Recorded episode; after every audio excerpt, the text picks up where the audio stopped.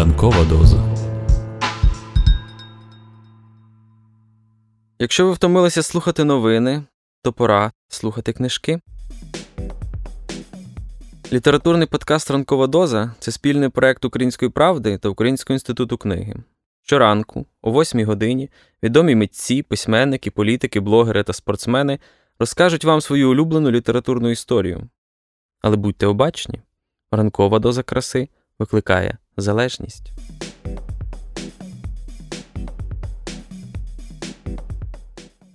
Меня зовут Оля Кудиненко. Я учредитель фонда «Таблеточки». Мы помогаем онкобольным детям со всей Украины. Сегодня, перед новогодними праздниками и Рождеством, я хочу, чтобы вы послушали мой любимый рассказ «Дары волхвов» о Генри. Это рассказ о большой взаимной любви и заботе о ближнем. О том, что не имея возможностей, мы всегда можем сделать маленькое чудо для другого. У нас не всегда может получиться, но мы всегда можем постараться. Я желаю, чтобы в новом году у вас всегда получались чудеса, которые делаете и вы, и для вас. Хороших вам праздников!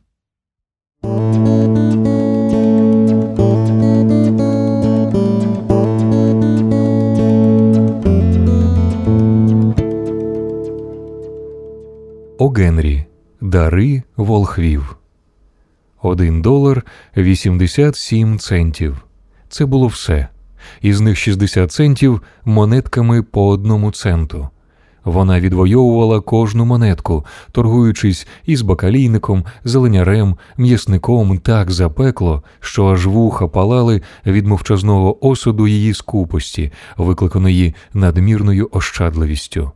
Делла тричі перелічила гроші один долар 87 центів, а завтра Різдво. Що було діяти? Хіба впасти на стару потерту маленьку кушетку і заплакати? Так Делла і зробила.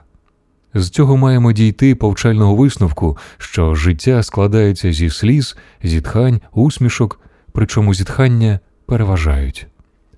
Поки господині переходить поступово від першої стадії до другої, огляньмо її господу. Мебльована квартира за 8 доларів на тиждень. Не можна сказати, що вона зовсім убога, але щось спільне з цим поняттям, безперечно, має. Внизу, у вестибюлі, скринька для листів, у щелину якої не війшов би жоден лист, і кнопка електричного дзвоника, з якого жодному смертному не пощастило б витиснути ніякого звуку. На дверях була ще прикріплена картка з написом Містер Джеймс Ділінгем Янг. Слово Ділінгем розтягнулось на всю довжину в той недавній час процвітання, коли власник цього імені одержував 30 доларів на тиждень. Тепер він заробляв тільки 20 доларів, і літери в слові Ділінгем поблякли, немов серйозно замислившись, чи не скоротитись їм до скромного, без претензій Ді. Та хоч коли містер Джеймс Ділінгем Янг, приходячи додому, піднімався у свою квартиру на верхньому поверсі, його завжди зустрічав вигук Джим. І гарячі обійми місіс Джеймс Ділінгем Янг. Її ви вже знаєте, як Деллу, а це й справді так гарно. Делла перестала плакати і провела пуховкою по щоках. Вона стояла біля вікна, сумно дивлячись на сірого кота, який прогулювався по сірому паркану в сірому дворі. Завтра Різдво, а у неї тільки долар і 87 центів, щоб купити подарунок Джімові. Вона місяцями економила буквально кожен цент, і ось це все, що вдалося зібрати. За 20 доларів на тиждень далеко не заїдеш. Витрати були більші, ніж вона розраховувала, витрати завжди більші. Тільки долар і 87 центів, щоб купити подарунок Джимові, її Джимові. Багато щасливих годин провела вона, роздумуючи, щоб таке подарувати йому на Різдво, щось особливе, рідкісне, коштовне, хоч трохи гідне високої честі належати Джимові. Між вікнами кімнати стояло трюмо. Можливо, вам ніколи не випадало дивитися в трюмо у восьмидоларовій мебльованій квартирі. Дуже худа і дуже рухлива людина, спостерігаючи швидку зміну своїх відображень у його довгих та вузьких дзеркалах, може дістати досить точне уявлення про свою зовнішність. Делла була струнка, і їй пощастило опанувати це мистецтво. Вона раптом одійшла від вікна і зупинилась перед зеркалом. Очі її сяяли, як діаманти, але за якихось 20 секунд лице втратило свої кольори. Вона хутенько висмикнула шпильки і розпустила своє довге волосся. У подружжя Джеймс Ділінгем Янг було дві речі, якими вони дуже пишалися. Одна це золотий годинник Джима, що належав колись його батькові та дідові, друга волосся Делли. Якби цариця Савська жила в будинку навпроти, Дела, часом помивши голову, сушила б своє волосся біля вікна, щоб затьмарити блиск оздоб і коштовностей її величності. Якби цар Соломон був швейцаром у банку, де вони жили, і зберігав би всі свої скарби в підвалі, Джим, проходячи повз нього, завжди діставав би свій годинник, щоб побачити, як Соломон рве собі бороду від заздрощів. Прекрасне волосся Делли розсипалось каштановими хвилями, сяючи, мов струмені водоспаду. Воно спадало нижче її колін і вкривало, наче плащем, майже всю її постать. Потім вона знову, нервуючи і поспішаючи, підібрала його. Завагавшись, постояла якусь мить нерухомо, і дві чи три сльози впали на потертий червоний килим. Мерщій надіти старенький коричневий жакет і старенький коричневий капелюшок. Махнувши спідницею, Делла кинулась до дверей і вибігла з дому на вулицю, а в очах у неї ще поблискували діамантовими краплями сльози. Вона зупинилася перед дверима з вивіскою Мадам Софрані найрізноманітніші вироби з волосся. Дела вибігла на другий поверх і спинилася, переводячи дух, серце її швидко билося. Мадам Софрані була здоровенна, білява жінка з сухими манерами. Чи не купите ви моє волосся? спитала Делла. Я купую волосся, відповіла мадам. Зніміть капелюшок, треба подивитися, що за товар. Знову заструменів каштановий водоспад. Двадцять доларів, сказала мадам, звично зважуючи в руці волосся. Давайте мерщій, промовила Делла. Дві години після цього пролетіли на рожевих крилах, вибачайте за банальну метафору. Делла бігала по крамницях, шукаючи подарунок Джимові. Нарешті знайшла. Безперечно, ця річ була створена для Джима і тільки для нього. Нічого схожого не було в жодній іншій крамниці. Вона вже все перевернула там догори дном. Це був платиновий ланцюжок для кишенькового годинника, простий і строгий.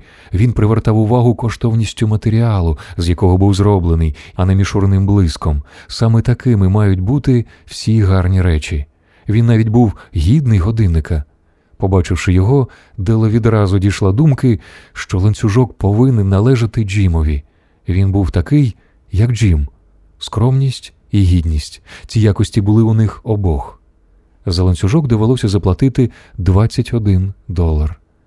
У Дели лишилося ще 87 центів, і вона поспішила додому. З таким ланцюжком Джим у будь-якому товаристві зможе дістати свій годинник, глянути котра година, бо, хоч який чудовий був той годинник, а Джим іноді дивиться на нього крадькома, бо висів він не на ланцюжку, а на старому шкіряному ремінці. Коли Делла повернулася додому, її захоплення трохи вщухло. Натомість з'явилася передбачливість та розсудливість. Вона дістала щипці для завивання, запалила газ і почала виправляти спустошення, вчинені великодушністю та любов'ю. А це завжди надзвичайно важка праця, дорогі друзі, велетенська праця. За сорок хвилин її голова вкрилася дрібними кучериками, і Дела стала дуже схожою на хлопчиська, що втік з уроків. Довгим, уважним і критичним поглядом вона глянула на себе в дзеркало. Якщо Джим не вб'є мене з першого погляду, подумала, то, глянувши вдруге, скаже, що я схожа на хористку з Коні Айленда. Але що, що могла б я зробити з одним доларом і вісімдесятьма сімома центами? О сьомій годині кава була готова, а гаряча сковорода стояла на плиті, чекаючи, коли на ній смажитимуться котлети. Джим ніколи не спізнювався. Дела затиснула в руці платиновий ланцюжок і сперлася на краєчок стола біля вхідних дверей. Невдовзі вона почула його кроки внизу на сходах і на мить зблідла. Вона мала звичку звертатися до Бога з коротенькими молитвами з приводу всяких життєвих дрібниць, і тепер швиденько зашепотіла Господи, зроби, будь ласка, так, щоб я все ще сподобалася йому. Двері відчинилися. Джим увійшов і причинив їх. Його худе обличчя було заклопотане. Бідолаха, в 22 роки він мав годувати сім'ю. Йому давно треба було купити нове пальто, і рукавичок у нього не було. Джим увійшов і завмер, наче сетер, що збирається кинутися на перепелицю. Його очі спинилися на Деллі, в них був вираз, якого вона не могла зрозуміти, їй стало страшно. Це не були ні гнів, ні здивування, ні докір, ні жах, жодне з тих почуттів, яких вона могла сподіватись. Він просто пильно дивився на неї, і на обличчі у нього був отой дивний вираз. Дела зіскочила з столу і кинулась до нього. Джиме, милий, гукнула вона, не дивись так на мене. Я обстриглась і продала волосся, бо я б не пережила, якби нічого не змогла подарувати тобі на Різдво. Воно знову виросте. Ти ж не гніваєшся, ні. Я повинна була це зробити. Волосся у мене росте дуже швидко. Поздоров мене з Різдвом, Джімо, і будьмо щасливі. Ти ж навіть не знаєш, який гарний, чудовий подарунок я приготувала для тебе. Ти обстригла волосся? насилу запитав Джим так, наче він не міг усвідомити цього очевидного факту, хоч його мозок напружено працював. Обстригла і продала його, відповіла Делла. Але ж я тобі все одно подобаюсь. Я ж така сама, тільки з коротким волоссям. Джим здивовано оглянув кімнату. То, виходить, твого волосся вже нема? спитав він з якимось безглуздим виразом.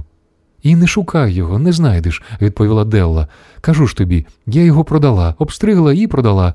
Сьогодні святвечір, Джиме, будь зі мною ласкавий. Це ж я зробила для тебе. Можливо, волосся на моїй голові і можна було б перелічити. В її голосі раптом прозвучала глибока ніжність, але ніхто і ніколи не зможе виміряти мою любов до тебе. Е, смажити котлети, Джиме. І Джим раптом наче прокинувся від важкого сну. Він обняв свою делу.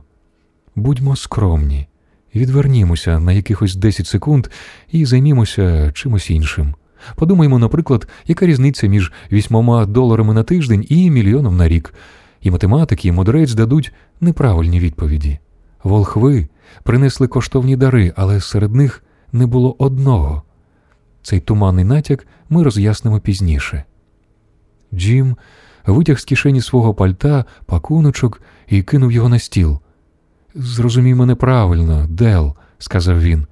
Ніяка стрижка, ніякі нові зачіски не примусять, щоб я розлюбив тебе, дівчинко.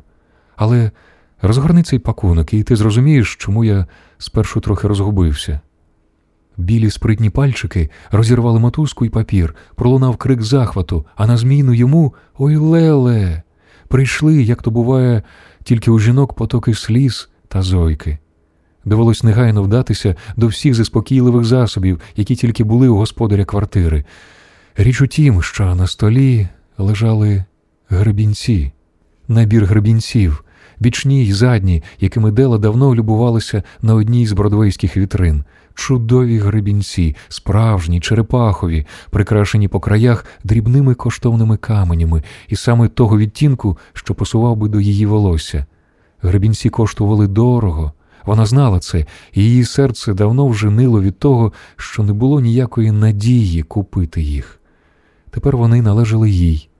Але де ж ті коси, що їх прикрасили б ці довгожданні гребінці?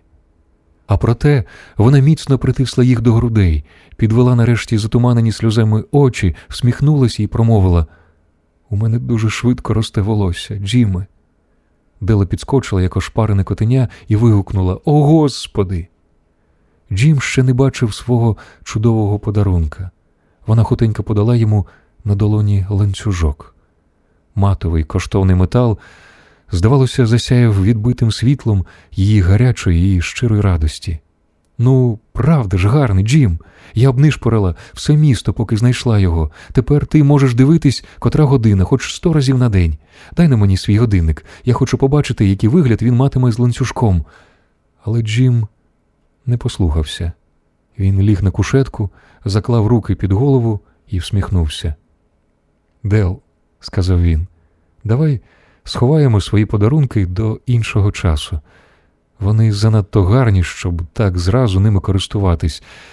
Я продав годинник, щоб купити тобі гребінці. А тепер, гадаю, пора смажити котлети.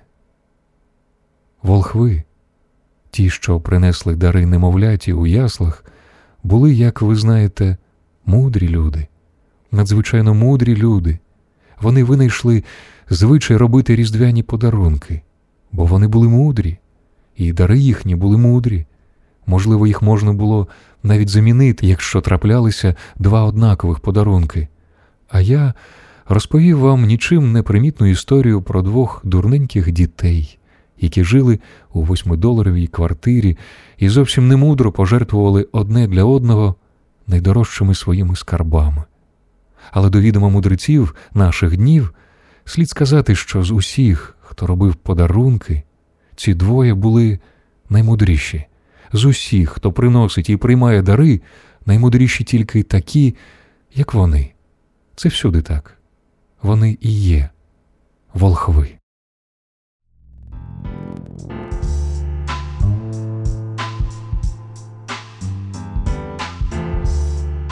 Літературний подкаст Ранкова доза це спільний проект Української правди та Українського інституту книги.